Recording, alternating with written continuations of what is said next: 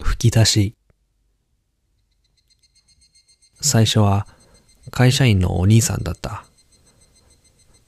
私が通学の電車に乗っているとき、ふと顔を上げてみると、目の前にスーツ姿のお兄さんが立っていた。そのお兄さんの顔の横にある電車のつり革に何か文字が浮かんでいた。ん？文字は丸いつり革の中にうっすらと浮かんでいて、よく目を凝らしてみると、疲れた、と書いてあった。あれは何だろうと思っていると、お兄さんが電車を降りていった。しかし、つり革には、疲れた、の文字がいつまでも残っていた。次は友達の春菜だった。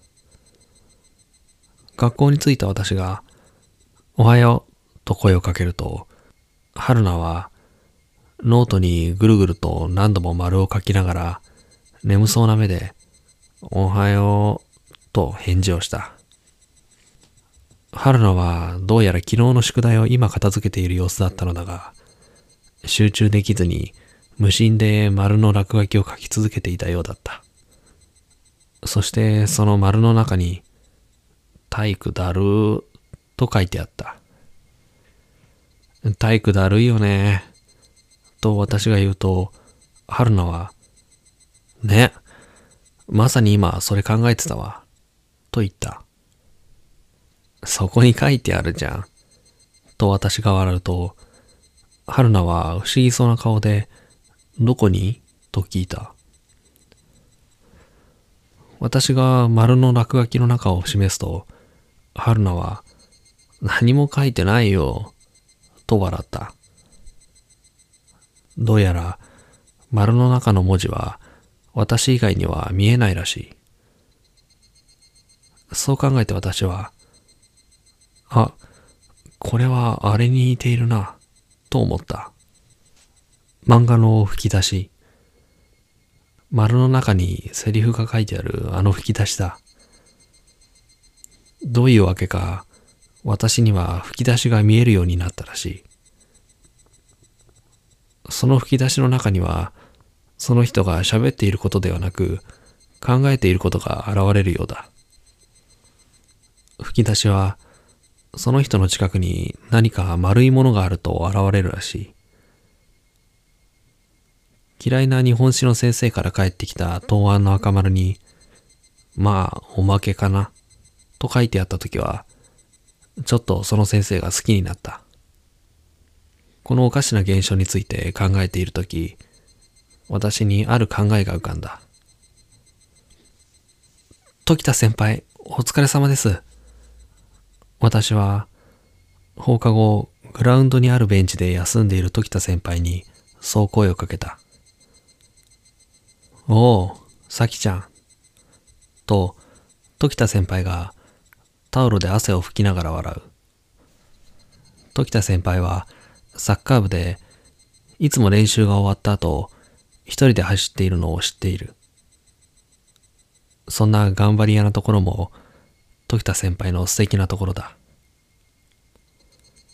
時田先輩とは学年をまたいだ委員会で知り合って、私はもう長い間、時田先輩に片思いをしている。